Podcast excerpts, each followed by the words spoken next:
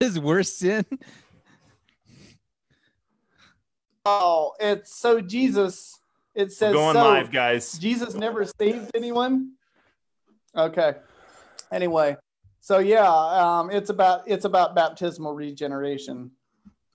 He's holding a sign that says, "You must be placed in water for salvation." I'm sure David's never been prouder. Yes, it's a pretty good depiction of David, actually.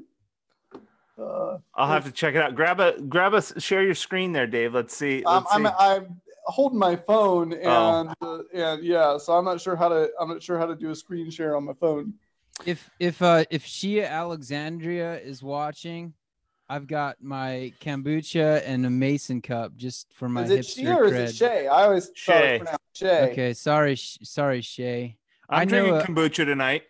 Oh wow, cheers. Um, I know a girl that's named Shay, um, but I think her her entire name is Shayla, something like that. So that's just what I'm going to think of from now on when I think of Shay Alexander. This It's is Alexander, not pineapple. Alexandria. Pineapple. I've got um gingerberry, and it was free because uh, we know people who get uh, stuff from Whole Foods for free. I guess There stuff we that go. doesn't sell. So So we should let everybody know tonight. Um, we're even less uh, uh, agendized or prepared than we normally are. So we're open to uh, whatever anybody wants us wants to hear us opine about. Um, so if you have something you wanna you want clarification from the week or whatever, uh, go ahead and hit us up in the in the comments, and we'll we'll try to ad- address it. Excuse me. Welcome, Anthony. We're we're live already. you, you have be- audio? Well, while he figures out how to unmute his his mic, I'd like to draw attention to the book behind me. I hope everyone can. The Fire That Consumes by Edward Fudge. Um, and I, along with that, I know we're not going to talk about this tonight because people don't want to.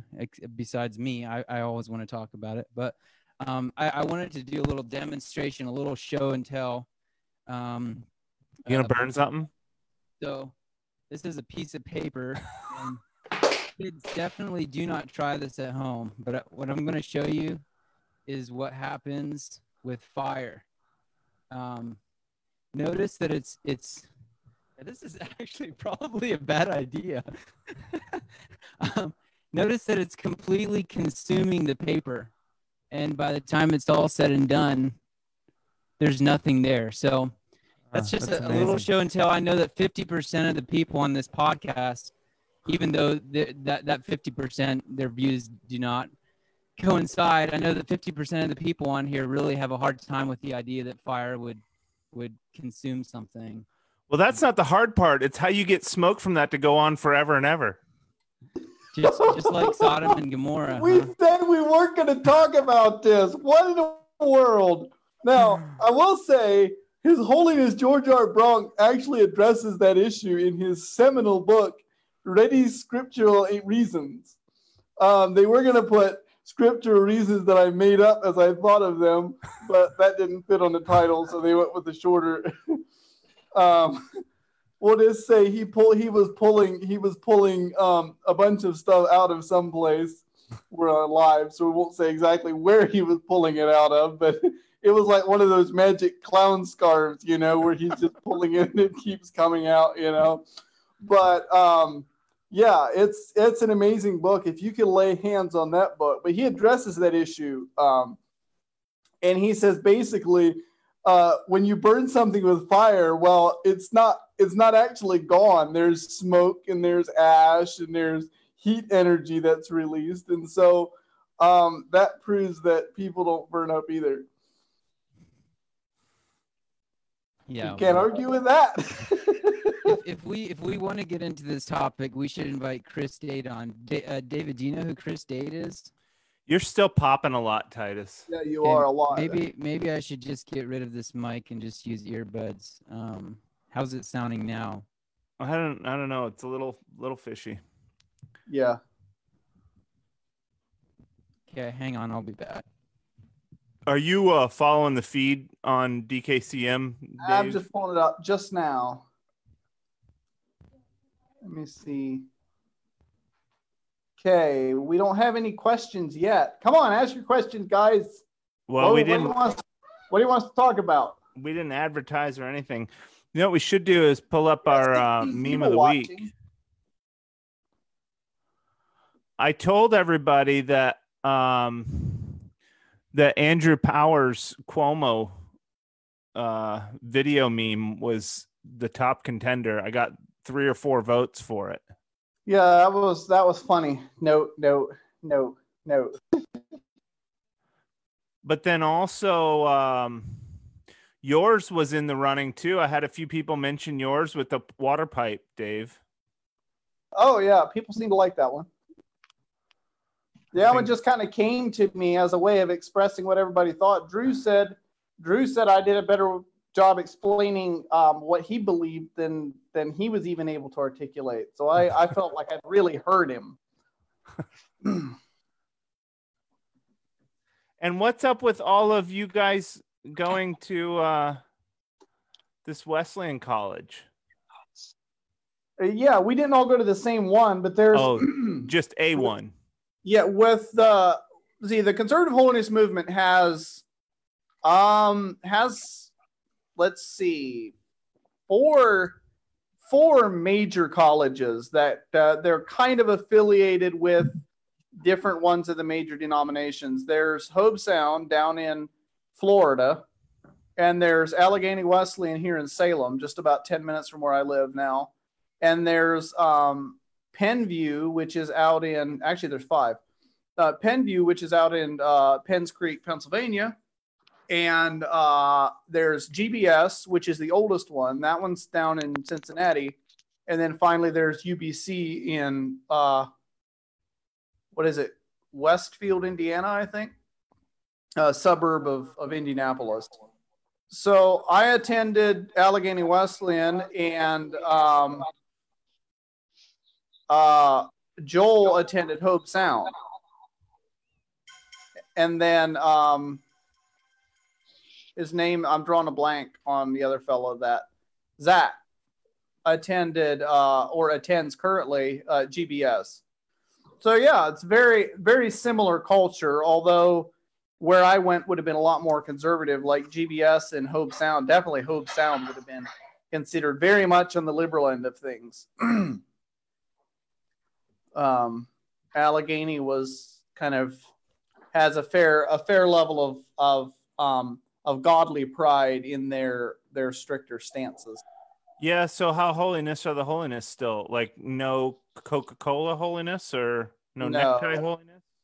Um, no, they would but like Allegheny is kind of uh, they they're not like strict about it, but it's the whole white shirt, black tie kind of thing. Black tie is a little bit of a their um, their uniform. That's changed some, but they're pretty they're they're pretty uh, you know hardline. Depend depends on where you talk in the domination too. That like every place else, they they loosened up over time. Yeah. I knew I, I I never been around a whole lot of holiness people, but I was friends with some Pentecostal holiness people for a while in Virginia and North Carolina, and they're those those dudes are pretty serious. So what what group would it have been?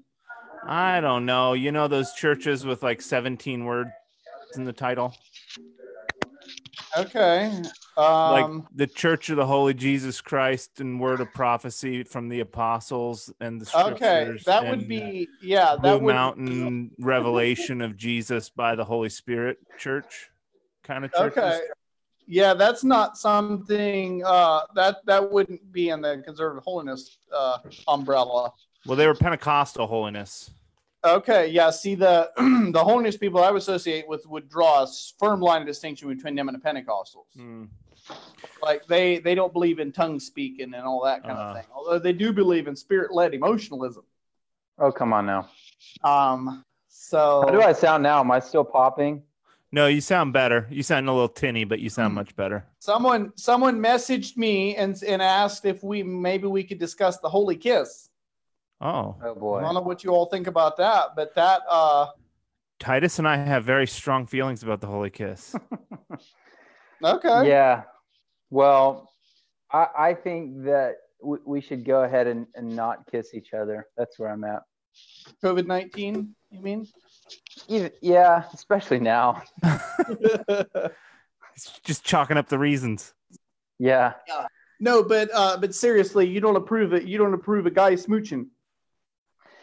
I mean, it, it's it's fine within a culture where that's the accepted greeting, um, but in our culture, it's it's certainly not. And I think that the holy kiss is just a prime example of a topic where it feels like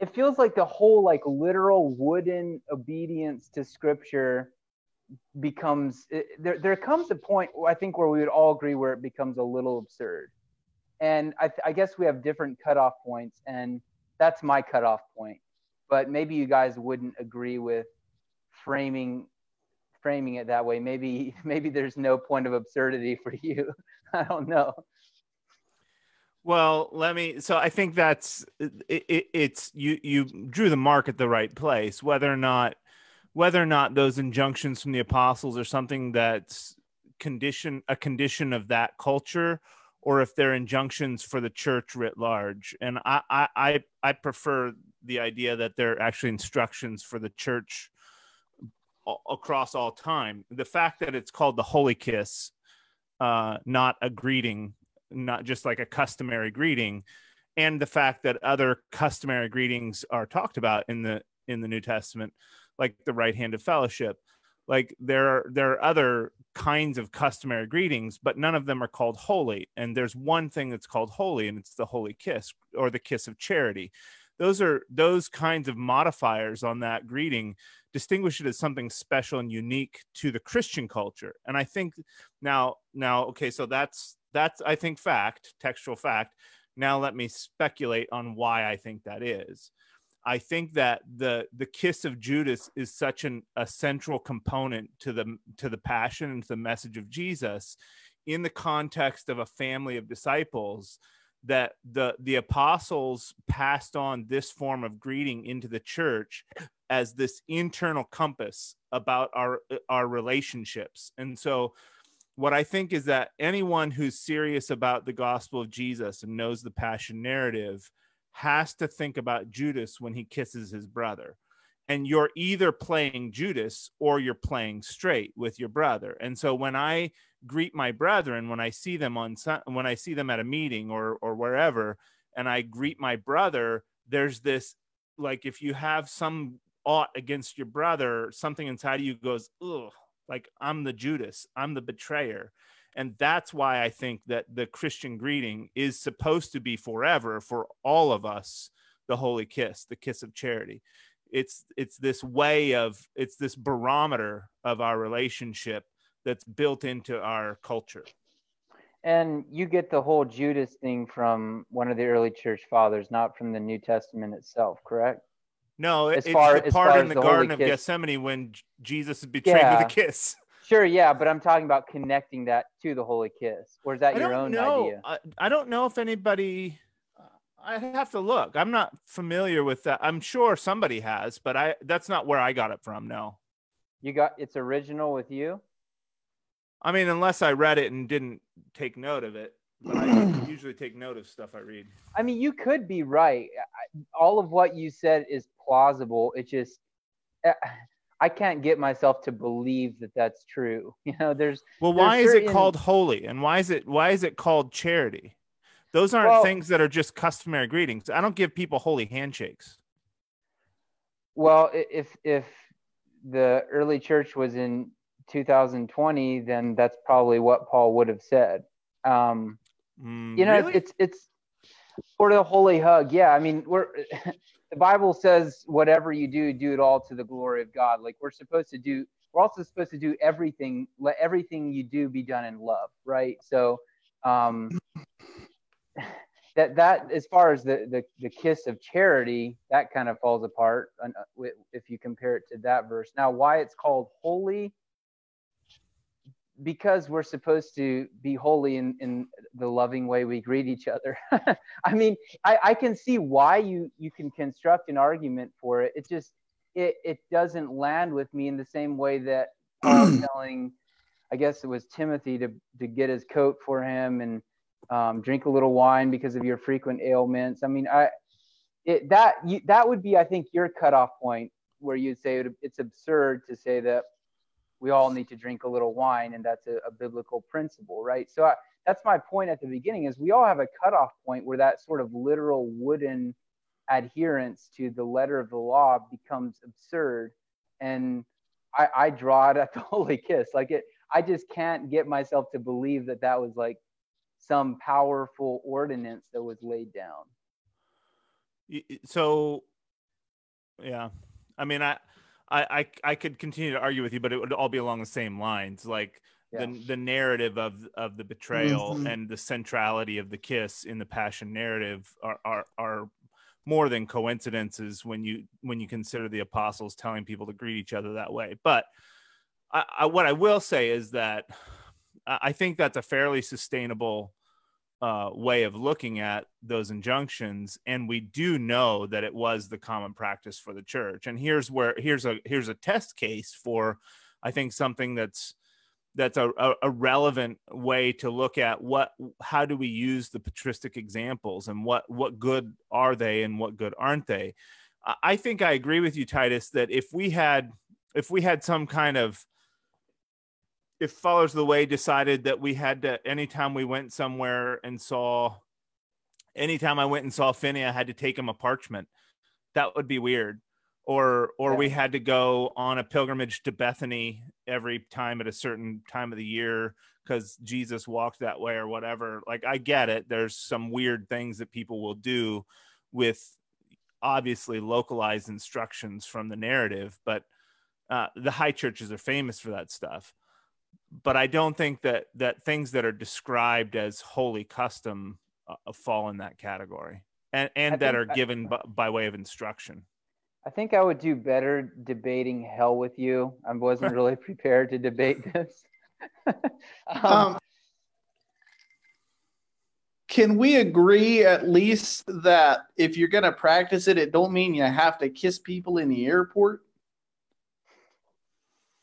You don't yeah, I would disagree with that. I, I think I think you should if if this is the the correct greeting, why not do it all the time? Like, why are you ashamed of it? Well, I'm not. We do. I, I greet my brothers when I see them in the airport. On them, so on the lips. You... I'm in. I don't know. I'm not planning or plotting, but we kiss each other. Do you kiss? Do you kiss your brother in Christ as the customary greeting every time you see them? Like you forego a handshake? No, no it, there, there is something extemporaneous about it. I think what we try to do generally is that we we try to do it at meetings because it's a good marker. Like especially if you live in community. Like when I lived in the same house, like the same driveway as Finney, every time we saw each other, we didn't greet each other. But we made it a mm. point to do it anytime we were coming together as a church so that there was a good reminder that we were, you know, if we were going to have communion together, if we are going to have a meeting together, if we hadn't seen each other for a while, certainly if we lived apart from each other and I picked him up at the airport, I would greet him. Like those kinds of like remembrances, I, I think are valuable. But I'm not ashamed about doing it out in public. I don't like a brother I haven't seen, like one of the brothers from the other congregations that I never see. If I run into him in Boston in a sandwich shop or wherever, I for sure will kiss him. And uh, so, why don't you kiss across genders? I mean, is that just sort of a, a common sense thing? Yeah. Okay. Yeah, just propriety. um, yeah. But it doesn't I, say that, does it? No. it this ex- this this conversation will will become exhausted very quickly. Your mic's off, Anthony. We don't got we don't have any sound for you. I, I think we can exhaust this conversation very quickly because I don't really have any more arguments for for my cause besides I I just don't buy it, you know. Well, I, I okay, but let me ask you this. Let, let's let's do a little bit of of Titus analysis uh, since we're at it. is growing up in a wooden church where it was this kind of stodgy customary thing like a like a, a wooden action that happened and i know how young men growing up in those churches are super uncomfortable about it especially you know you go you go through instruction and then you go from one sunday hanging out with your buddies to some old man kissing you and you're like it's weird is that a part of your reluctance yeah, I'm sure. I'm sure uh, my entire worldview is colored deeply by my upbringing in the Beachy Amish Mennonite world. I mean, I've only been away from that world for, you know, seven years or so. So most of my life has been, and, and I'm I'm a young, I'm 26. You know, I haven't had a lot of time to form a ton of. Well, actually, I have formed a ton of beliefs other than what I was taught, but. You, know, it, it takes a little time to, to sort through things if, if you've grown up in such a, a strong group like that. So I'm, I'm sure everything has been colored by that. And in, interestingly, getting to know the, the Kingdom Christian crowd it has more than anything uh, begun to shift my perspective to where I am starting to accept a lot of those things again, just because it comes from a totally different starting point, and it's it's sort of like it it's it's it's surprising and new and fresh a lot of these things that I rejected, um, and it makes me way more open to them. So uh, that's me throwing you a bone, um, but but there, yeah, I I just I, I don't buy it. Like, well, if uh, I was listening to, uh, and and there's a probably a little halo over my head because of this, but I was listening to David Bercot's book, the will the real heretics please stand up? And I listened to like eight chapters of it as I worked. So there's my virtue signaling for everybody. Um, all the kingdom Christians out there. I was listening to the, the Pope of Kingdom Christianity today. But one, one thing he was really emphasizing in those first couple chapters of that book is how the, the commands of, of, the, of Jesus and the apostles are countercultural, right? And so the holy kiss clearly was not in the, the normal, customary cultural greeting. Um, it looks like Matthew's lost right in the middle of my wonderful speech addressed to him. But anyways, yeah. my, my my point is that it, it was yeah. not countercultural. It was cultural. It was it was it was getting the the current uh-huh. cultural greeting and infusing it with a supernatural Christian love, right? And that's what I would say we should all do. That's how we should apply that scripture today is get the current accepted cultural greeting and infuse it with a holy, uh, special Christian love. Um, and it's so great that Matthew's not here because he can't rebut what I just said. So I'm, I'm all good on that front. Yeah. Yeah. I think we, we have lots of, uh, lots of unity now that Matthew's, uh, yeah. Are you a kisser, Anthony? Uh, um, well, I was I was just going to ask if there's historical precedent for whether the early church practiced it um, across gender or not. Um, I think that's important to know. Um, because if you're going to say, well, I don't do it because propriety um, across gender, well, then I can make that same argument for doing it at all in the modern yeah in the modern world. But yeah, I I I am not a I'm not a voluntary kisser. Um, I I I come. I mean, I I, I do kiss my wife, uh, but I come at it from from uh, kind of the same perspective yeah. that you do, Titus. Is uh, there's Matthew again? There we go. We lost him. Titus Titus gave you a very nice little speech, Matthew, and you were just gone for it. So I think it was it, I, maybe the Lord didn't want him to cast his pearls before swine. Maybe that might have been it. Anthony was asking if the early church, if there's examples of the early church not d- doing the kiss across genders, like did they only do it between genders? And he made the point that if we're using the propriety argument to not do that, then he could use that same argument to say we shouldn't do it in our culture at all. Um, I, there's some indication that in some places, like I think there's one or two mentions of actually greeting across the genders. Uh, Tertullian has kind of a vague reference about a woman who's married to an unbeliever and how would he tolerate her greeting in the church? Oh, And I don't know. If, um, I don't, you know, how, how, how much do you put on that? I, I, I don't, when it's one or two statements, what we know is ubiquitous is that the Christian greeting was always going on in all the churches. Were they doing it across the genders everywhere? I don't know. What what evidence there is, there's a few there's a few comments that they were. So So And no, when and you no evidence practice, to the contrary. what's that? And no evidence to the contrary, correct? That- Not greeting across gender lines? I don't R- think. so. no, nothing said about, yeah, that suggests it's. I think the other genders. reference is actually Hermas. His guides are are in female form and they greet him. I think Yeah. those references that I know of that are about greeting. so if that's what the So, early practice I- was, then why not continue that? Well, on Hermas, they're Well, Matthew never saw that question coming. no, I've, I've quite a few. Times.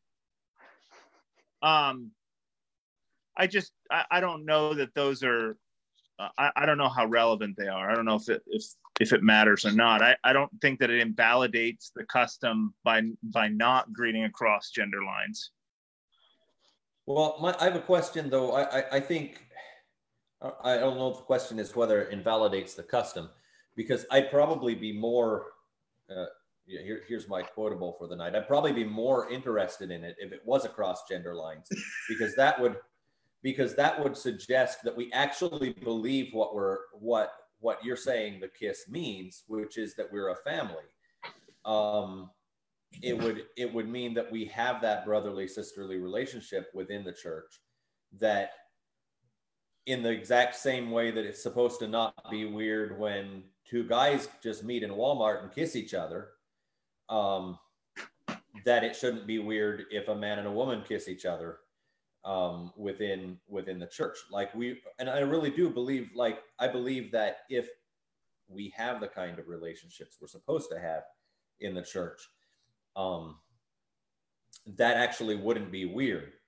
I, I am not convinced that that greeting is supposed to be carried over, but in our in our group we we embrace with the people that we're the closest to in in a brotherly in a brotherly and sisterly way, and we don't and like I don't hug my sisters the same way I hug my brothers, but there's there's a there's a wholesomeness and freedom you have with people you have really invested in um in that way that like the church really is supposed to be closer to each other than brothers and sisters. So if we're going to take that very intimate um, custom out of because the early church practiced it because paul says to do it but we're then going to strip it of one of the primary symbols which is i mean in kissing cultures today let's say France or Italy. I'm not terribly familiar. You know, a lot of the I think a lot of Arab I don't know works in those, but in Muslim cultures, but in in in uh, in Western cultures that still kiss. Um, if you have a close female relative, I think it's normal to kiss um, to kiss across genders as well. It's not something that's just done between men who are close to each other, and and so and so I think there's that you're, you're actually if if that kiss is like it's carrying some kind of almost sacramental meaning, I think it matters whether we're suddenly knocking half the church out and excluding them from that because we're actually that that's a pretty big distortion of what the early church was doing if they were not distinguishing. Well, that that's a big assumption, and it's not cutting anybody out. If women greet women and men greet men, and there's lots of there's lots of kissing cultures where it's it, it, you would never kiss a woman. The Arabs certainly are a kissing culture. Of course. They wouldn't kiss across genders. Right. I, I don't even think in antiquity, and and I think even in European kissing cultures, it wasn't all that common. I think that the kissing across genders, even among French and Italians, it, it, it's more of a modern phenomenon, like like American hugging across genders. That wasn't nearly Okay. as common a hundred years ago as it was as it is today. So I It think would- the fact like even even within families though. I, I I don't know. I mean, I don't. Do I? I don't know if I kiss my mother or my sisters. I usually hug them. I have from time to time if I haven't seen them in a long time, but probably not my sister, but probably my mother. But that's a super, you know, uh, super individualized version. Mm-hmm. I, I think that what's what I think is important is that that the the custom continues in the church, and I think that in in there's the, fact that we see a, a, a variableness that women greet women, or in some cases, it, greeting happens across gender lines. The fact that the church is still greeting and keeping that alive among the brethren is what what's significant. I think that's supposed to be carried on.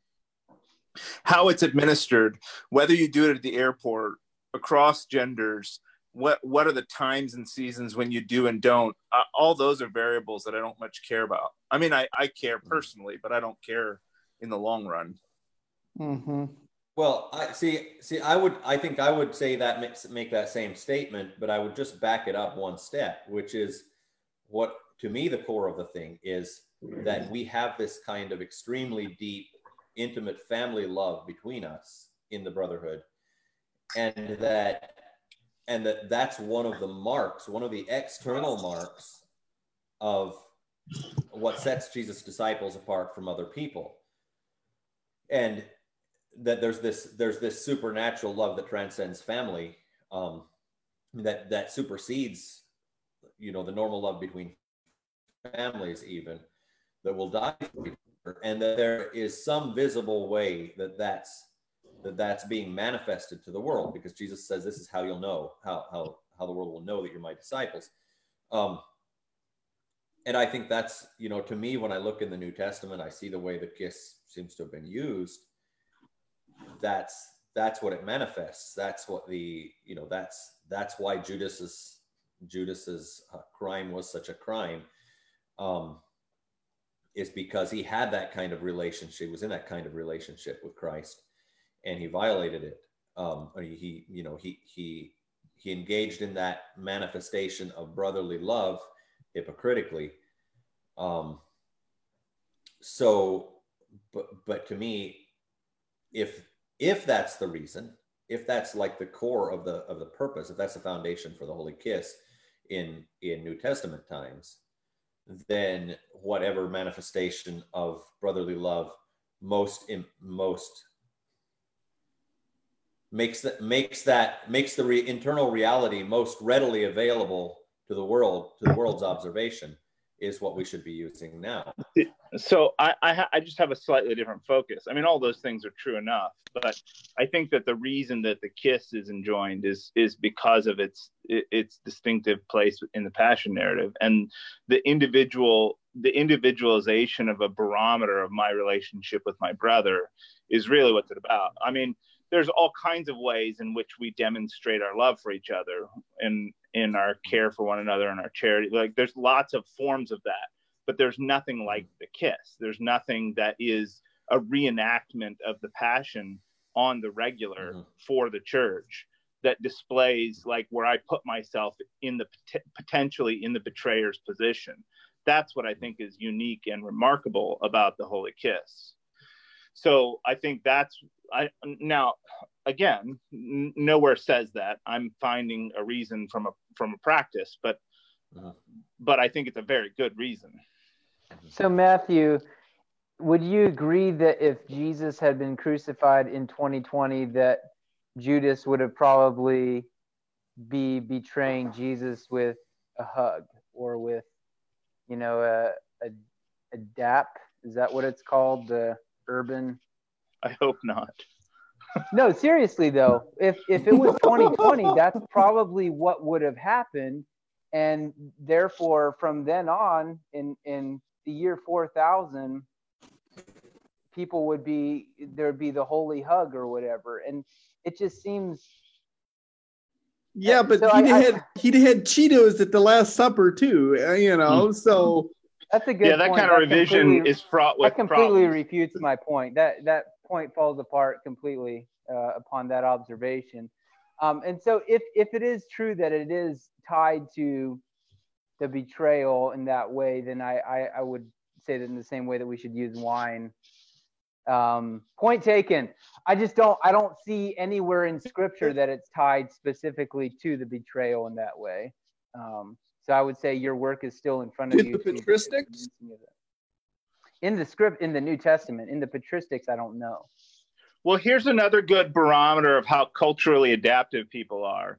Uh, it's a similar thing. I find that people, generally, people who don't hold a high value on on the Christian greeting, also don't hold a high value on on actual foot washing. Like they see with in Jesus's foot washing example more of a moralism, uh, a, a, a, a, a parable, an acted out like serve one another, be nice to each other. And it's kind of a Quaker take. Like you don't have to really wash each other's feet, just do the kinds of things that are servile to one another. Whereas it seems like people who are more generally more disposed towards these literal enactments of, of these things, uh, like the Holy Kiss, are much more see Jesus saying, Happy are you if you do these things. And they say, Okay, Jesus is telling me to actually get down on my knees and wash my brother's feet. And I would actually agree with that. I mean, my church does do foot washing, and I don't have a problem with it. But I do think that if we fool ourselves in believing that getting down and doing a, a, a ritual foot washing is anything close to what Jesus was doing by actually washing dirt off of his disciples' feet and actually taking the servant's position that it, that that was in the first century, I think we're completely fooling ourselves. Like it's just we we there's not the same scandal as there was in the first century for Jesus to do that, and there's not actual dirt on our brother's feet. So I think that we we should take a moral principle and say whatever it is in our culture that is that scandalous and that you know culture bending and culture breaking and countercultural we should we should do the equivalent of that. And i think that's actually more important than the the ritual of of foot washing in the church. Although i personally don't have a problem with doing it as a ritual but i would see the primary application of that scripture as you know find the cultural equivalent of this and and follow jesus in that way. Having said that the story of jesus washing his disciples feet is one of my favorite in the entire gospel because there's nothing more there's nothing more powerful than the the teacher doing that for his disciples. It's, it's amazing. Um yeah I, I probably wouldn't attach the same sacramental value to it as, as you would Well, we're we're throwing the sacramental word around a little loosely. I, I, I don't think the I don't know that I'd put the holy kiss or foot washing in a sacramental category, but but I, I I do I would put them in a literal obedience category. And I would rather someone serve their brothers and not wash feet than wash feet and not serve their brothers, but that's not a mutually exclusive thing. I think that to actually go through getting on your knees is still humiliating. It's not in the same way. I certainly agree with you. It doesn't at all mean the same thing it does, although uh, I hang out in a little bit less refined circles than Anabaptist crowd, so I've washed plenty dirty feet. But um, but nonetheless, it's not it's not the same servile position that it was, but it is humbling, and it is there is something remarkable about holding your brother's feet in in your hands and washing them yourself. Like there's there that is a humbling act. It does Sure. something to us to actually perform that that duty. It doesn't Yeah. it doesn't answer the whole problem but it does do something to us. If you've ever had the conversation with somebody who's not used to the practice of washing feet, um, I take a I take a little bit. I agree that in our culture it's probably not as scandalous as it would have been for the time of Christ.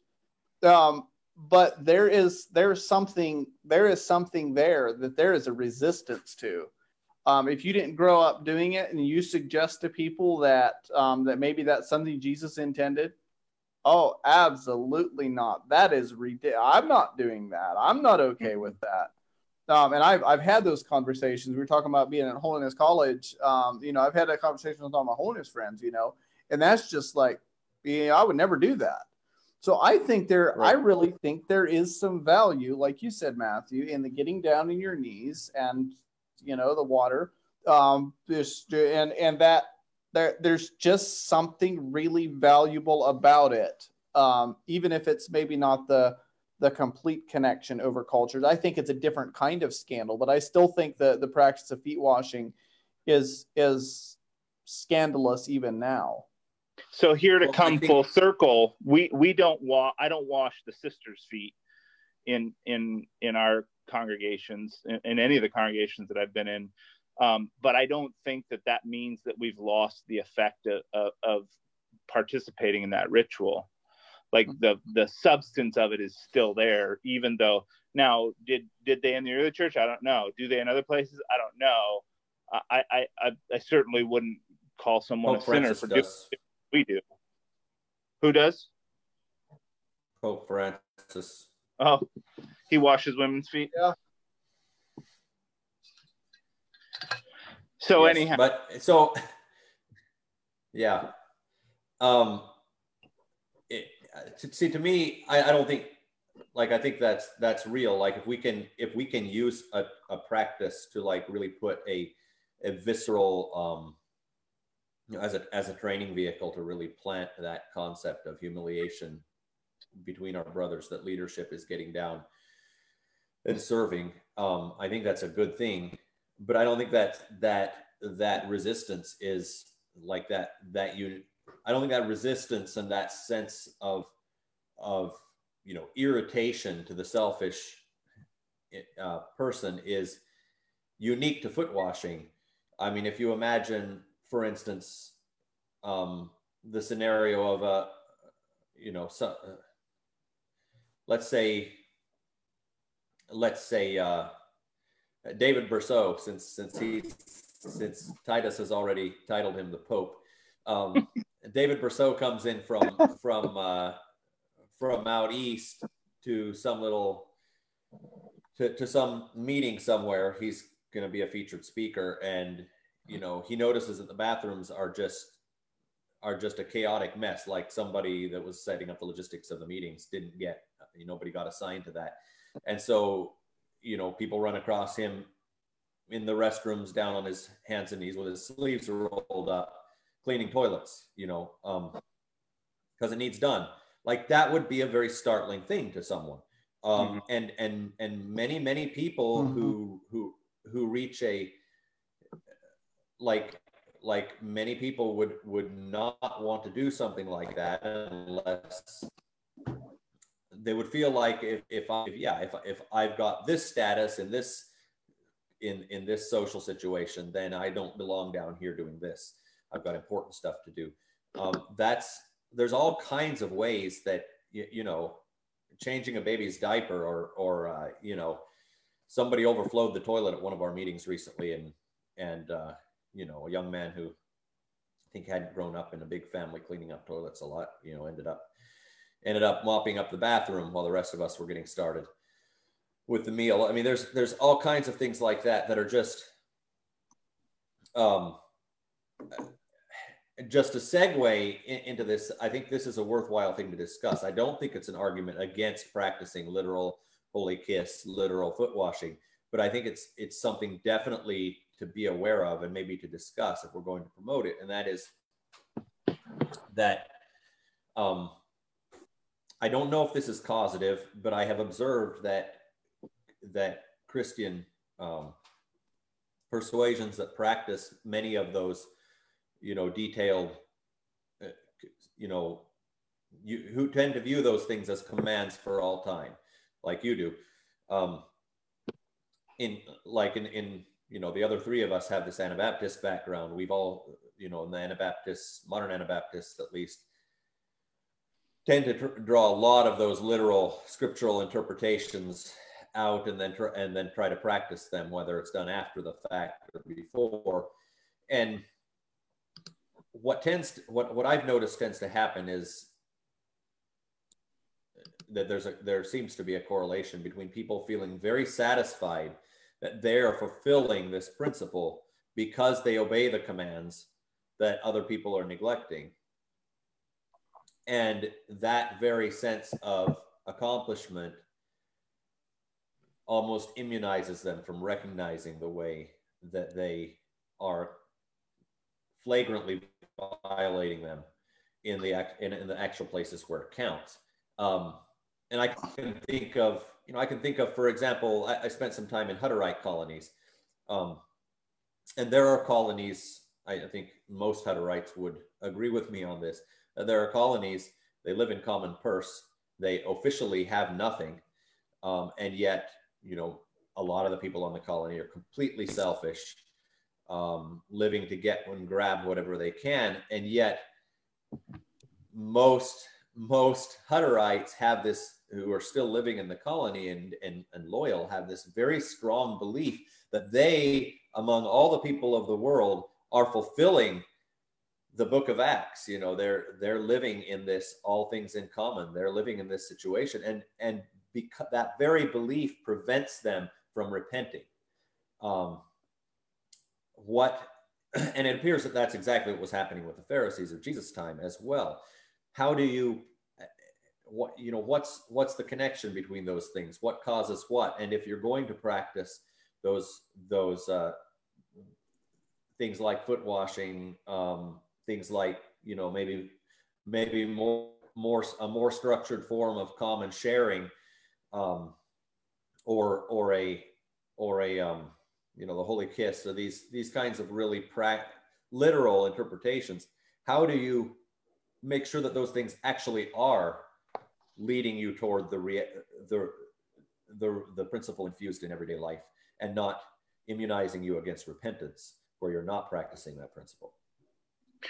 Yeah i think that's the religious tendency because those same groups also hold non-resistance and it becomes about not going to war yes. and actually over yeah so it's across the board that we see that that these these the ritualization of a belief system kind of tends towards this stultification, this uh, woodening or making rigid and stony. Like I have a practice to to hang this this idea on, so I don't really conceptualize what's going on at the heart of it, and that's just the tendency of of religion, I think.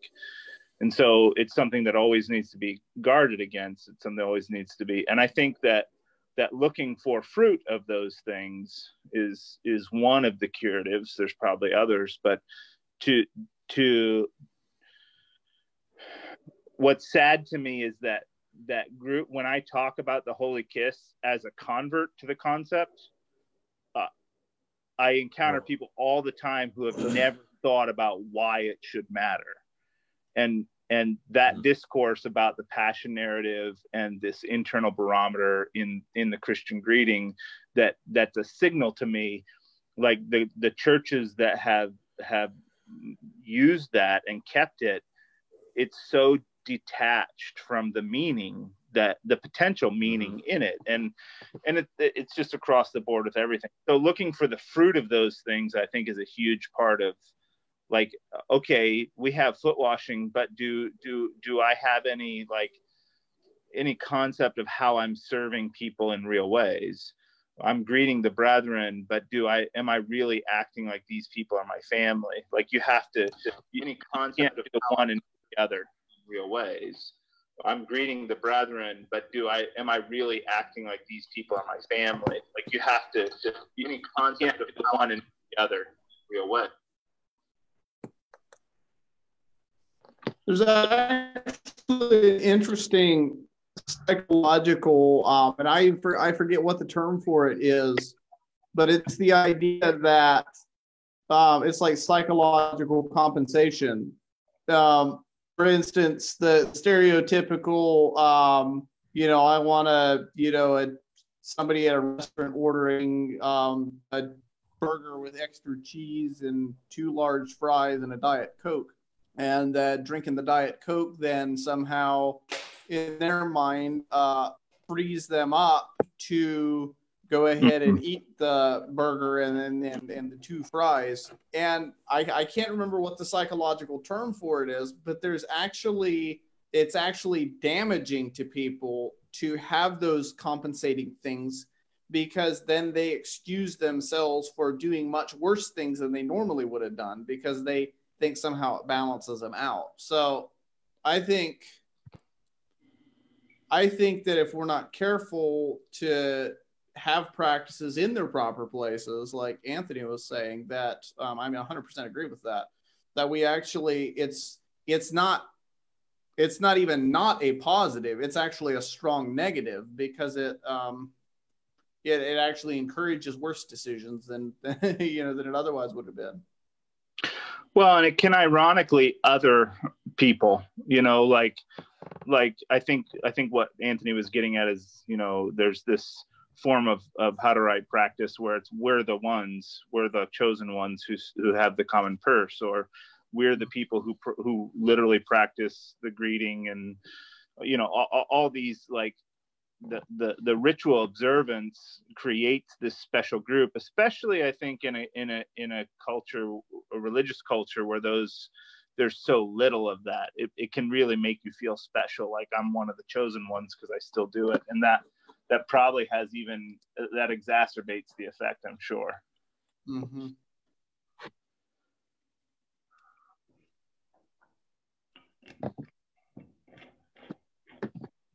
Well, what else should we talk about? Is there anything else on a anybody's hit list? You're muted, Anthony. Still muted. All right. Am I back? Yes, you're back. That's weird. My mic is. Just... We are we running out of things to talk about, guys? I, I thought this was impossible. well, I was I was going to, going to ask one more thing about rituals, um, and that is, uh, you know, there's a relatively small number of people in the world.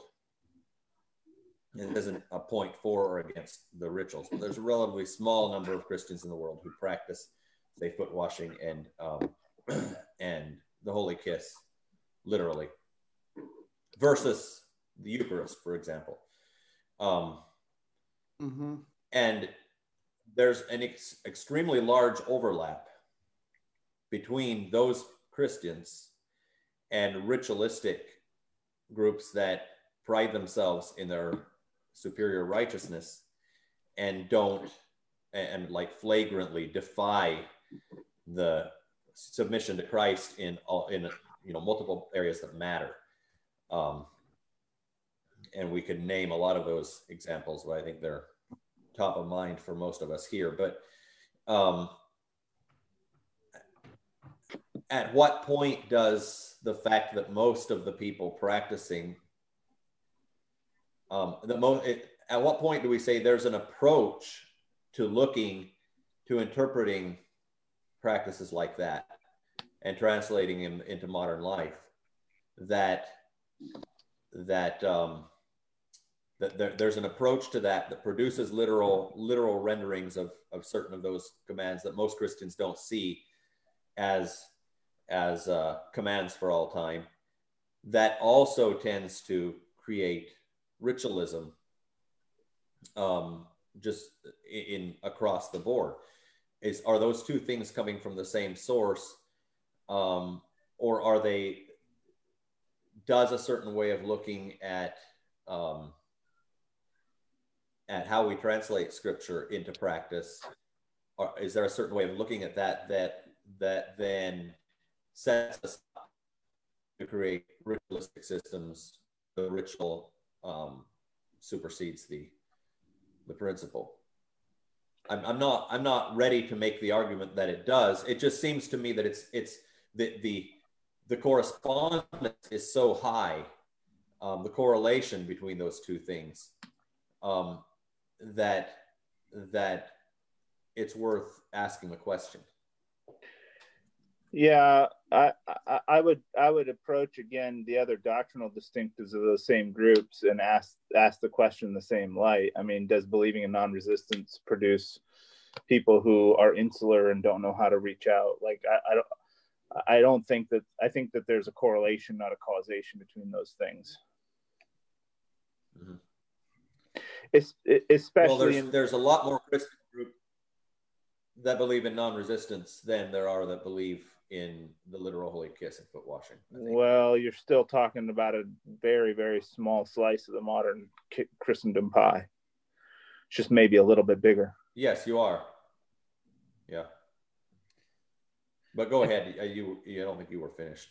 Yeah, I just think that uh, I, I, I don't I, I think that that's that.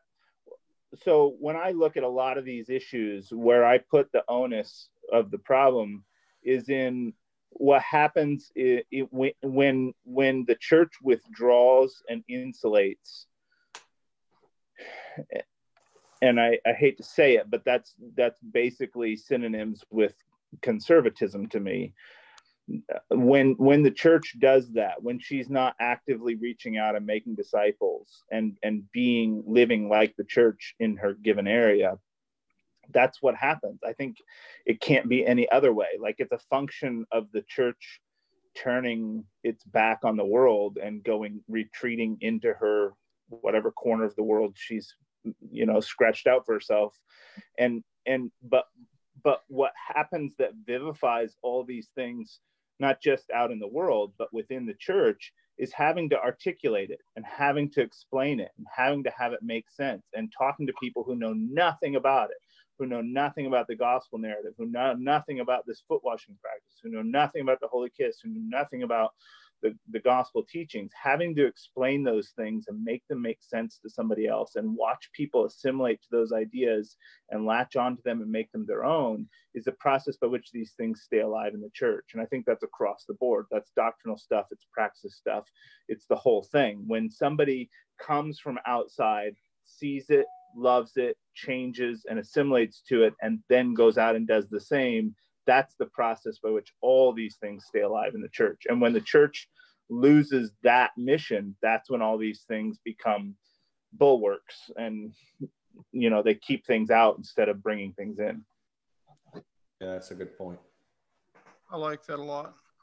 If if we were going to transition to another topic, I I thought we could talk about COVID a little bit, um, because and, and and I know that's quite a that's not a not, not a great segue, um, pretty abrupt there, but that there's there's been you know some some new findings.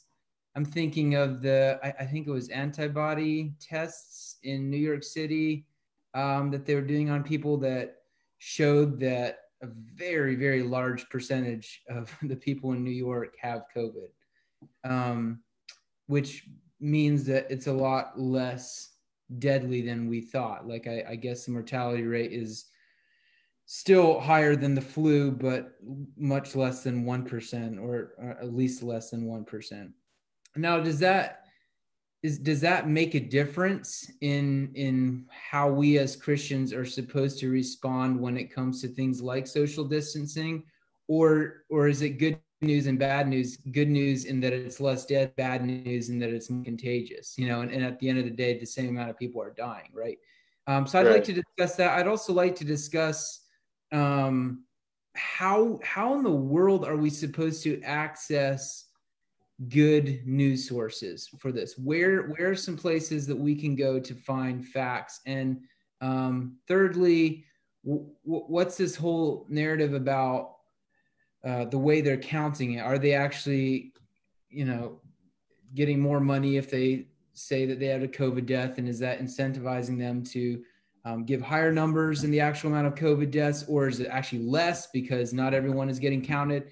You know, these are some topics that are rolling around social media right now, and I'm wondering if you guys have been following it at all. anybody want to take that up I have been paying uh, not a huge amount of attention to it, so I'm not a good one to ask.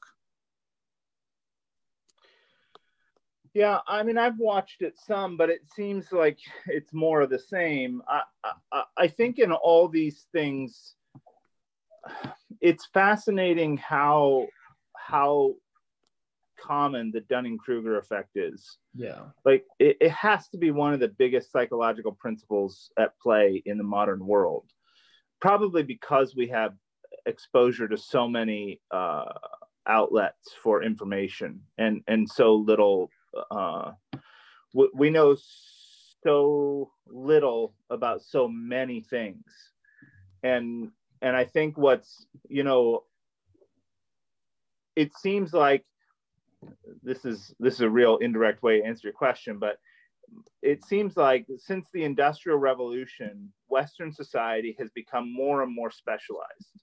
Like you were a bricklayer or you were a tanner or you worked at a machine or you worked at a factory and even as small as the world was even after the automobile you, still a lot of people kind of were from one or two towns and you knew everybody in town and you knew all your neighbors and maybe you grew up in that area and and that's rapidly changing not just in the scale of relationship but also in the scale of information. It's not just the your local paper or the, or a few major media outlets or even you know like if you look at vietnam you have three networks disseminating all the information on the nightly news about what's happening in vietnam and that's being filtered through government censors and and even at that the as much exposure as there was kind of broke the back of the war effort because people were seeing it for, firsthand even with all the censorship so this this idea that that now we're becoming less specialized and we're, we know a whole lot,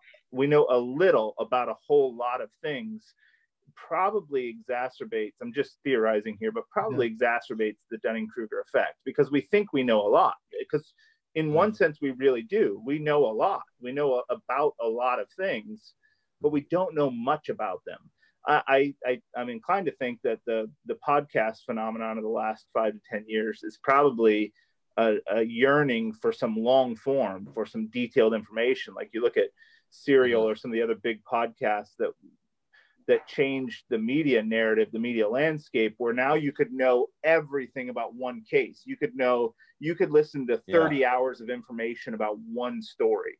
And that changed that, like it met a thirst in some kind in people generally. Yeah. So all, all that to say, I think that that it's it when something very complex like this virus, there's a lot of that going on. I, I what I so I had a conversation with a friend about masks and and it was one of these you know kind of I don't want to I don't want to make a caricature of of what he was saying but it was kind of uh you know they're taking away our freedoms. I'm not going to wear a stupid mask. It's if i'm not sick i don't need to wear a mask. And you got to stop and, and pull that stuff apart a little bit and say do, do you understand what we're talking about here? Like this is about your neighbors. And so all this kind of like re-navigation of the territory and and redefining of what actually are we talking about and how quickly people are to jump on narratives that that that are just confirmation bias. Like another example is the Ahmaud Arbery story, this kid that got shot in Georgia. I, I don't know if I said his name right, but Ahmaud, he, he, you know, if you're, if you're left leaning, this whole story is about white devils hunting black people. If you're right leaning, mm-hmm. it's just a confusion and he was running around in a place where he didn't belong and probably was trying to steal stuff and somebody tried to stop him that's the two, the only two narratives that you're getting out of this and so how who knows? Uh, none of us were there and all we know are, are, are scant little pieces of information. How do you assess a narrative that's not ignorant that's not just playing to either your biases or or your propensity to the dunning-kruger effect? And i think that being slow and vetting sources is one thing, but it's not a very good solution because none of us are going to do that much. I mean, as much time as we have in the day to catch up on whatever is relevant, it's only going to be from sources that we're interested in. So we're just kind of recreating that same effect. What I always recommend to people, and I think there might be some bad language in it, but Daniel Schmachtenberg on on Rebel Media uh, has several videos about sense making and and what what his basic thesis is is these things, whether you're talking about vaccines or COVID nineteen or political controversies or economics, people spend their whole lives studying this one thing in a super specialized way, and by the end of a life of study, they'll tell you it's way more complicated than I could ever explain to you. so there's maybe a, a half a dozen people, a few dozen people that are qualified to give a real expert uh, qualified answer on it, and they'll tell you it's really hard to get it pinned down. And so, so what do you do? I think recognizing bias is the one thing that I would to know what your bias structure is. What a, Mhm. what do I want to believe? And and answering that question for yourself, if we could just do that one thing, especially let me make this appeal to the church. If you could figure out your bias structure, the things that you want to believe and understand them, it's not wrong. Everybody does that. We all have things that we want to believe. What was I? I was just talking to somebody the other day about a, a bias structure that I had that I wanted to believe something. What was it? Eternal conscious part. Was it? No, Oh, he wants to believe that. Um, I don't no. want to believe that one actually. Sorry, that was a low hanging fruit, I- but I that- had that- to reach for it. That was unfair. The- Um, but, but my point is that I, I don't remember what it was now, but to be Oh. able to say, I know that I'm I know that I'm leaning this direction and I need to be careful with information that just tells me what I want to hear would be a super helpful thing. mm-hmm. Mm-hmm. Yeah, and I, I'm not sure if I, my internet connection's cutting out a little bit, so hopefully I didn't cut anybody off. But um, yeah, I, I would second that very much. Who are prohibitively biased in one direction, and they cannot, and they won't entertain the possibility that they're not seeing the picture. Um, that's that's one of the things they all have in common, no matter what is that they think all they want is the truth, and they think that they are unbiased, um, like they are pure rational agents looking at the information available and coming to the only plausible conclusion, and and and and, the that face. That like no one who actually who actually wants truth would ever draw any different conclusion than me. And and that you know that seems like like it's basically first grade when it comes to being able to make sense out of the world. It's being able to step back and look at yourself and say yes there's certain things that like i'm prone to appreciate and like there's something inside me and i'll call it out here. I won't use the name but hopefully he'll watch this and know who he is. Um, posted posted a uh, conspiracy prophecy video or something, um, and and you know so something so called Christian people and and I don't know if this is true. We're losing you, Anthony. Yeah, we're losing you. That's too bad too, because it sounds good. Okay. Um, let me see. No, that's Okay, better. I'm on a hotspot here. Can you hear me? Yeah, that that picked up better. Yeah, it's kind of my internet. internet- Have you heard of 5G? Maybe you should try out Yeah, 5G. posted. Hey, I'm on T-Mobile. I'm supposed to get it first. Um, but I also live in rural Oklahoma. I get a lot of things last. But anyway, um, yeah, someone posted a someone posted a you know heavily partisan political screed that was masked that that was cloaked in prophetic language, and then st- and then like his basis for sharing it, he was like, I he didn't check this out, like he doesn't know if any of this is true, but it definitely made something click inside me, and and this was like he stated that, and this is a spirit someone who's supposed to be a spiritual leader, um, and and he is passing on highly divisive, politically loaded information on the basis of that there's a click inside, and and like that is that that's that's the first step in actually being able to learn anything is to know that when I feel that click inside when I encounter something, that's that's my cue to become extremely skeptical and double check everything,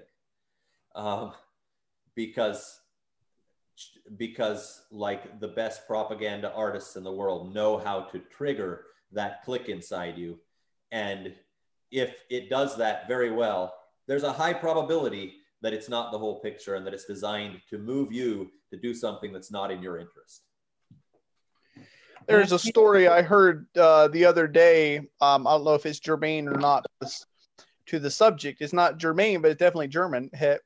But um, the supposedly, I imagine it's a joke and not a true story. But supposedly, they um, a American journalist was visiting uh, was visiting Germany back in the 1930s and um, runs into somehow manages to get an audience with uh, with Hitler and his cronies and his inside circle and everything and um, they he starts asking him what's your plans for the future where do you want to take Germany and um, Goering is is like really badly wanting to tell him finally Hitler says he's had a little bit much to drink finally Hitler says go ahead and Goering says we're going to kill 6 million Jews and a postman and the reporter looks at him and says, Okay, what's with the postman? And Goering laughs and says, See, I told you they don't care about Jews over there. Because the Oh, only thing he noticed was the postman. Oh, Because that's automatically what you ask. Well, what's the deal with the mailman? Well, you know, and there's there's a lot of times where we do that. We uh we zero in on the the the thing that seems weird or this thing that seems interesting or the thing that that um that piques our curiosity Mhm. and his immediate thought isn't what in the world why are you killing all these people his first thing is you know what's postman so i heard that story the other day. I thought it was, i thought it was kind of interesting. Um i one of the things that bothers me really badly about all this the covid-19 and everything is this idea that i can figure stuff out for myself. Mhm. because the thing is everything in your life is based on what other people told you. Let me just use a really obvious example i've never been to boston. As far as i know boston doesn't exist. Now i've met people online that say they're they, that even say they're in boston right now. But how am i supposed to know that's true? And then the other day we had this woman on here from this place called malaysia you know and there's people that'll show you that on a map. Have you ever been to malaysia? Anybody in here ever been to malaysia? I haven't. Have you guys? I've never Nope. met somebody that's been to malaysia. She claims No, she's from no. there. But the thing is even if you drive to the airport and buy a ticket that says you're going to malaysia and hop in a plane and the pilot and everybody says that you're getting that you're going to malaysia how are you supposed to know you actually got to malaysia when you get there It could still be a setup. it could still be a setup. Or I could get in my car and drive to Boston and follow the signs. How do I know that that, that it's not uh, some type of conspiracy? I have to trust that most people out there are doing the right thing. yeah. And once you start breaking that down, well, you can believe any preposterous thing. Yeah. I think what I, I I think I have some what I would what I would call general recommendations for how people should should encounter what and what it's based on is what does a Christian response look like and, Mhm. and what I mean by that is what's the most compassionate most um, thoughtful thing and kind thing that I can be doing now I I can't change government policy and I don't want to I can't dictate to the governor when he should open or close businesses. I can't work through CDC research. Uh, I, I, none of that's within my framework. But what I can do is say, okay, I know there's something that's dangerous for people. How dangerous is it? We could debate that, and maybe we won't even know for years until all the numbers come in. I think there's good reasons to think that it's very dangerous for some people how do i be as christian to those people who are who are potentially in danger as i can so like the mask controversy is a great one like when i wear a mask it's not to keep me from getting sick it's to keep you from getting sick from me that's an that's an uber christian response like Yes. I want to care about the community around me. So when I face that issue and and if government recommends or requires me to wear a mask, are Christian people the most likely to do the thing that's the most cautious and the most helpful to their fellow man or the least? And sadly, in many many cases that I'm encountering, Christians are the least likely to think about their neighbors, the least likely to think about other people. I don't want to wear a mm-hmm. mask because it's a minor inconvenience to me. So who is the government to tell me they're taking my rights away? I don't think that's a right response. I No. don't know. I, I, I don't, I'm not a medical researcher. I have friends who are who are doctors. I've, you know, we we we know people who are involved in medicine and what's happening, but I'm not there. I don't know. I'm not sitting in an emergency room. I have no idea. I don't know how billing works for Medicare and what they're doing for COVID patients. I know that our private medical system is is in in real danger because the medical system's shut down just like a lot of industry has except for covid. And so there's the the the, the medical industry certainly isn't getting rich over this. What i can mm-hmm. say is this given that complex of an issue and given that we know it is a real threat to some people we should just be cautious. So if the mm-hmm. government says we recommend you wear a mask wear a mask. What does that hurt me? If now what i'll say is this Yeah. too. I went for a drive with my wife the other day. We went um, about an hour out of the city to to go pick something up from somebody. And uh, i was driving through the sticks out there and i was like you know i can understand why people who live out here are upset at shutdowns. Like i've got people all around me all the time. The idea that people are cross-pollinating viruses is something that's ever present in front of me every time I leave my house. I see people everywhere. If I lived on my little chunk of land and I saw 50 people a month, uh, I I might say, what is all this about? Why is this? And I think there's a good there's a there's a reasonable thing that's being said that says, you know, we should have a metered response to this. If the if somewhere is under a greater threat, Yeah. take greater precautions. If somewhere's under, if you're in rural Oklahoma, it's probably not as big of a threat. Like let those people do their thing. That Mhm. seems sensible. Now, I still think that these kinds of cases are where there there are authorities, and I, I have um, for this anarchist, I'll tell you this. The one thing I've told people that I've learned through all this is it's, it has really quite tampered down my anarchistic tendencies. I see very much the role of, of civil structures in coordinating and organizing societies for Mhm. the good of man and that's good for me because i that's not the side of state that i typically interact with and so i've really been encouraged to see god's wisdom in in even leaders that i, I very much don't appreciate on a personal moral level i still see their function and capacity as being for the general good and so Mhm. I think that's the case with all this stuff. I, I think we should just listen and do the most compassionate thing that we can within within what reasonable request that that's being made. Yeah. That's my take. And Anthony, earlier you were talking about the propaganda machine um, and, and the little check and, that you feel when you read certain things. And I think that we could also have a conversation about the rage machine and outrage culture because I feel myself getting sucked up in it to where when I scroll Facebook and see people that I know and care about uh, posting conspiracy theories. I mean, conspiracy theories have become mainstream right now. Like they, more than any other time in my life, they're more and more people are embracing them. And Yeah. it just, but but when I get outraged at that, I, I think to myself, why am I so mad right now? Well, maybe it's righteous indignation. I, I could say that, or I could say, no, the the political propaganda machine is affecting me because I don't get that outraged over Matthew's views on the Holy Kiss, even though I disagree with his views on the Holy Kiss. I don't even get that outraged at over people who believe that same-sex marriage is okay, and I think same-sex marriage is is sinful. But I don't I don't get outraged at that, right? It, it doesn't make me mad. Like the the one thing that makes me mad the most is, or the the few things would be you know the christian embrace of donald trump um, conspiracy theories this whole christianization of the right wing um, or right wingization of christianity Thank you. Thank you. but but why why do i get so mad about this and so I, I look around me and i realize everyone else is getting mad about this whether you're on the left or on the right there is just this rage right now and to me that that makes me think i don't think this is righteous indignation otherwise why Yeah. are sinners experiencing this too and it just makes me pull Mhm. back and be like okay people have views that i disagree with that's fine. I don't need to get so mad about it.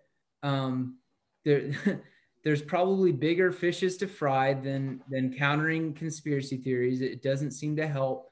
Just everyone calm down and go about your merry way, loving your neighbor and proclaiming the gospel and making disciples um, and, and focusing on what really matters. So that's that's something I've been having to work through um, through all this too, because I think COVID has brought out the worst of of people. Like it just really has.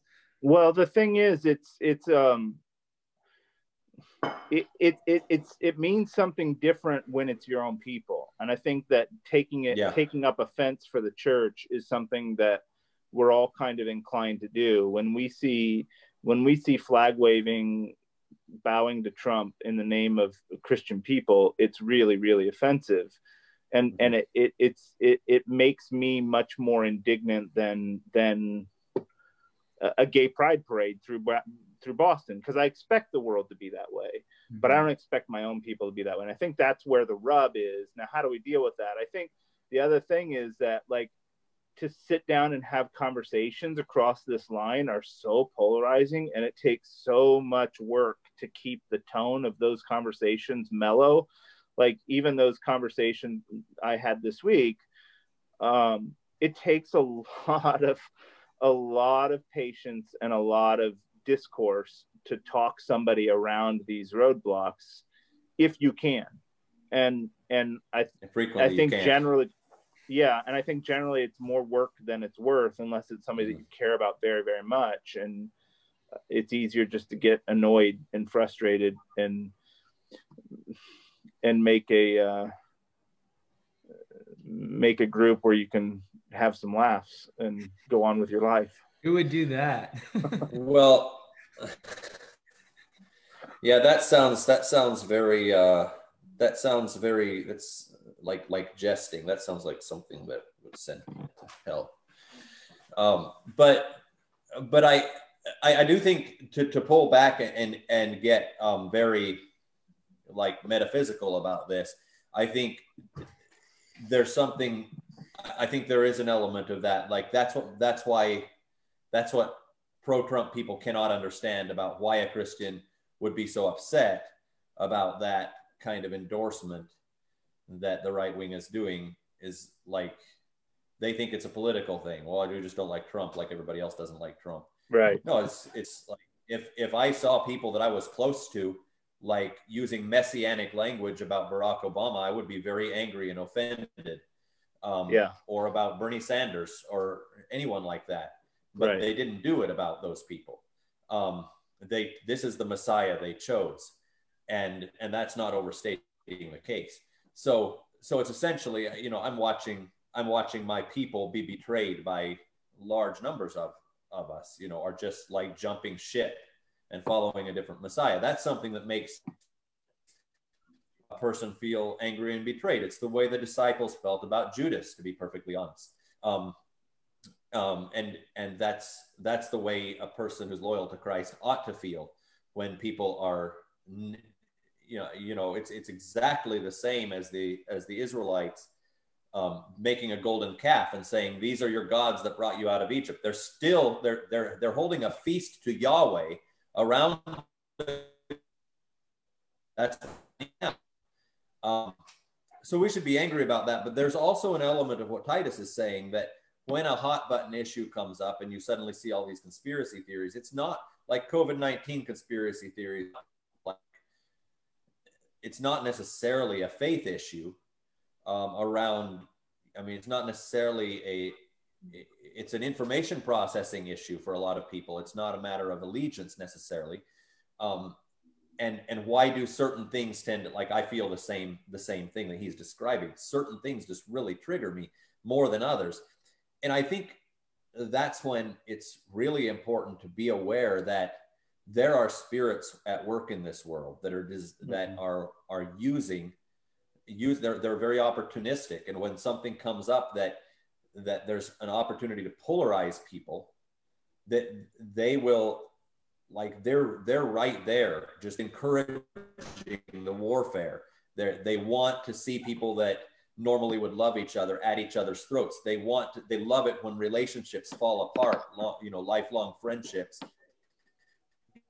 The breaking point because of something stupid that people disagreed about.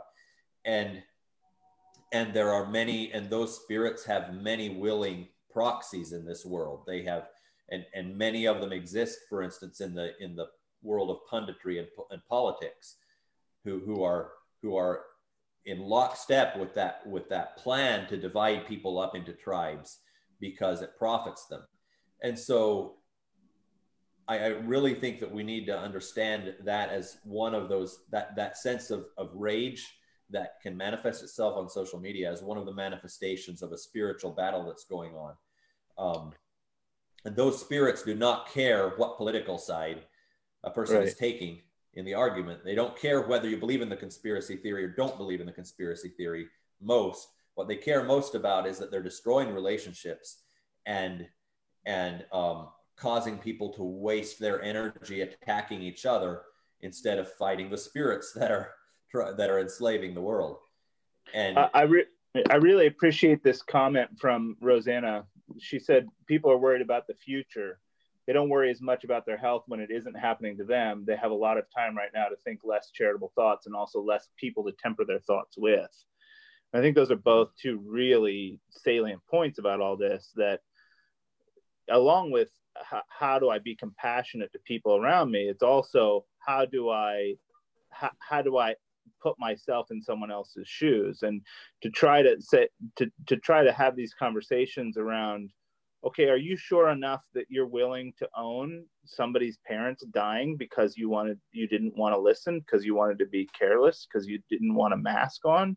Like that's a really if if if you can pass this thing around for up to a week before you're symptomatic you could be responsible for people dying. And that's something that should bother christians and and then the the idea that we're all kind of like stuck in our own little worlds right now shaping our own little narratives we've got these mm-hmm. we're literally looking at the world through a window right now and that's a highly mm-hmm. suggestive place with not a lot of uh, external inputs and that's the that's the kind of place that's really right for these stoicheia that you're talking about anthony the stoicheia kosmou the elemental spirits of the world that that are at work in in in shaping uh, and destroying humanity that's a fertile ground for that. So how do we mm-hmm. counterbalance that isolation and and you know i'm i'm stuck with me and my family for whatever reasons or whatever small set of people.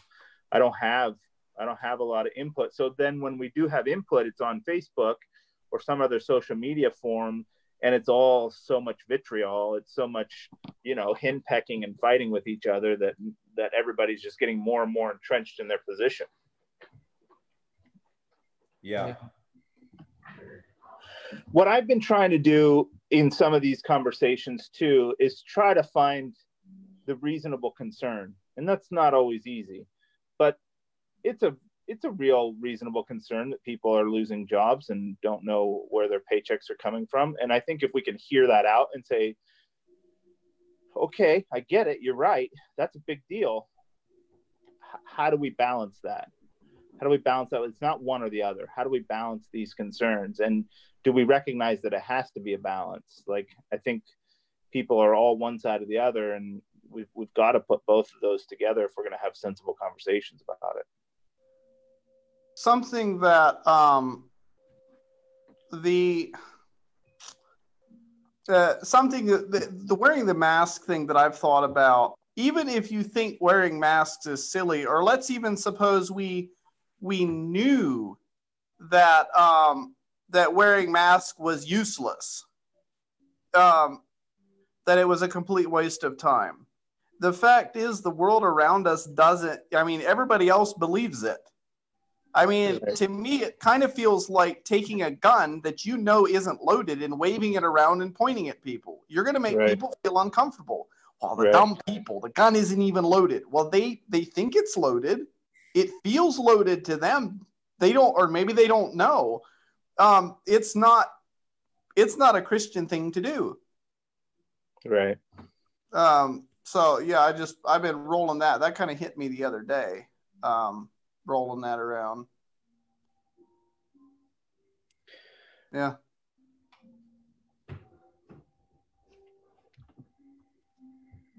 Good stuff. How fa- how where are we at, Matthew? Well, I, I'm on my phone now. I lost my computer. So. Oh, okay. So we I don't can have just it keep rolling talking up on- forever then. We're rolling up on a quarter to uh, nine, so yeah, I need to get off here pretty quick. So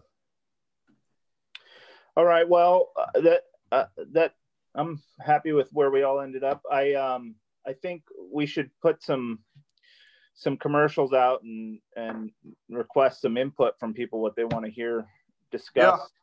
Yeah. And uh, do we need to find a, a stand-in for you for next week, Titus? Um, I'm kind of taking a break with my other podcast right now. Um, so I might be able to make it, but I'll let you know. Okay. I am uh, currently. I'll just just tease this a little bit, and maybe you guys can be thinking of people if this one falls through. But I'm currently um, uh, working on maybe having an appearance by someone I know personally who's a nurse, an ER nurse, um, who might be able to answer some specific questions about COVID 19 that people would have.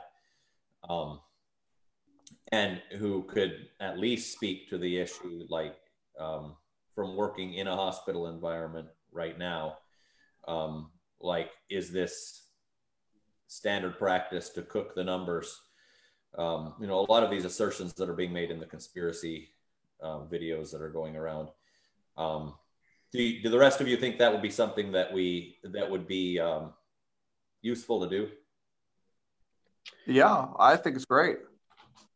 Yeah, sure. All right, I, I'll keep. I'll, I'm not sure if he's going to give his consent yet, but uh, if he does, we'll announce that later on. It is. Um, It is and interesting. I think that would be something that we can. Go ahead. Oh, I was just saying, it is interesting to me that as soon as the the numbers go over the flu numbers, um, suddenly the numbers aren't accurate anymore. you know, if the numbers Right. would have stayed below it, that probably would have never become a Well, thing. then those numbers would have been very accurate. Yeah. It's kind of I- like the opinion polls. The like the opinion polls are are uh, proof that Don, everybody loves Donald Trump until they show that he's not popular, and then they're all cooked. Yeah. Right. I think I would recommend uh, everybody, um, if you haven't read the introduction to Orthodoxy, where Chesterton describes the madman, Yeah. look it up on. I think you can probably get it on Google. It's an old enough book. It's probably out of copyright, but the way that he describes a madman is is it, like he should have called it the conspiracy theorist. There's a way of thinking that he describes as insanity um, Yeah. in the beginning of Orthodoxy that that that he says the problem with the the madman is not that he is illogical it's that he can only be logical and everything conforms in a circle like uh, and he uses these examples he says if suppose a man thinks himself the king of england and all men have a conspiracy against him anything you would do to try to persuade him otherwise is evidence of his theory and he, Yeah. he describes several different people that are in that state of the circular logic it's Mhm. brilliant Yeah, it's when when every when every detail of what you observe has a reason for being that way that has to and, and you can incorporate it into your in, in into your little structure then you're probably crazy. Yeah. Mhm. we should drop that in the uh, we should drop that uh, link into the um, uh, video description and and maybe the podcast notes um, whoever's doing that. And and um, also maybe matthew if you could get whoever's posting the podcast the link to the uh, those daniel schmachtenberger um, Mm, yeah. videos yeah it'd be a good idea you recommended And maybe maybe a, a link to InfoWars too, just so they hear both sides. Yeah, there you go. Did you see the video of him saying he's gonna eat his neighbors? no Oh my goodness. May, maybe don't try to find it. If, but yeah, Um, Alex Jones is planning to eat his neighbors. Well, when you've been kicked off the platform, you have to do something to keep your listeners coming back. Well, Drew, Drew's already on it. He put he posted the comment. So the last comment that I'm seeing on our on our feed is Orthodoxy by Chesterton. There you go. A very nuanced understanding, I hope. Yes. Well, Drew wouldn't be recommending it otherwise. All right, guys. Well, thanks again. It's good to be with you. All right. Blessings to you guys. Peace. Yep. Good night.